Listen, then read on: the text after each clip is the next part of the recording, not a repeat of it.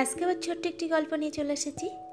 আজকে যে গল্পটি আমি পাঠ করে শোনাব, গল্পের নাম বাবা মায়ের দ্বিতীয় শৈশব। কলমে এবং কণ্ঠে আমি রচনা ব্যানার্জি। অপুকে কদিন ধরেই দেখছি ভীষণই অন্যমনস্ক হয়ে থাকে। অপু আমার অফিসের কলি আমারই সমবয়সী। দুপুরে একসঙ্গে লাঞ্চে বসে ওর বিষণ্ন মুখটা দেখে জিজ্ঞাসা করেই বসলাম, কি রে? কি হয়েছে তোর? কি এত ভাবছিস? ও প্রথমে বিষয়টা এড়িয়ে যেতে চাইল। আমি আবার ওকে জিজ্ঞাসা করলাম, কি হয়েছে রে তোর? তখনও বেশ গম্ভীর গলায় আমাকে জানালো, আর বলিস না, জানিসই তো।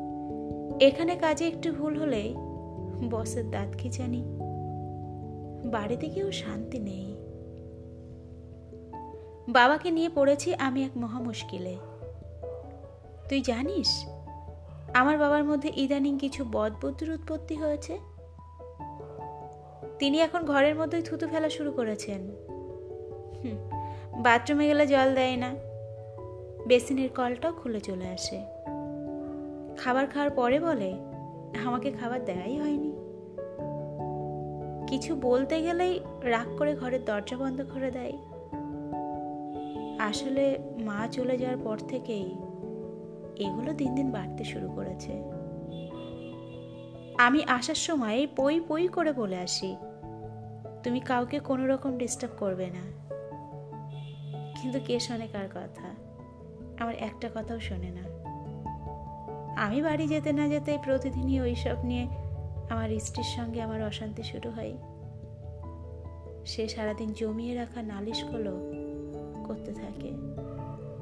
তোমার বাবা এই করেছে, ওই করেছে, ইত্যাদি ইত্যাদি।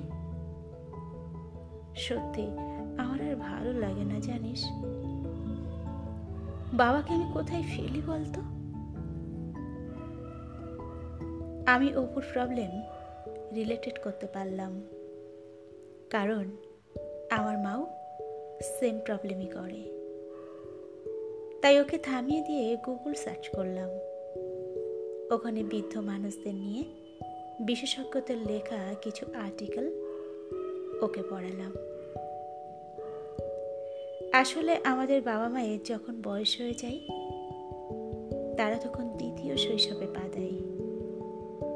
আমরা ছোটবেলাতে যেমন আচরণ করতাম, তাদের আচরণটাও ঠিক অনেকটা অমন হয়ে যায়।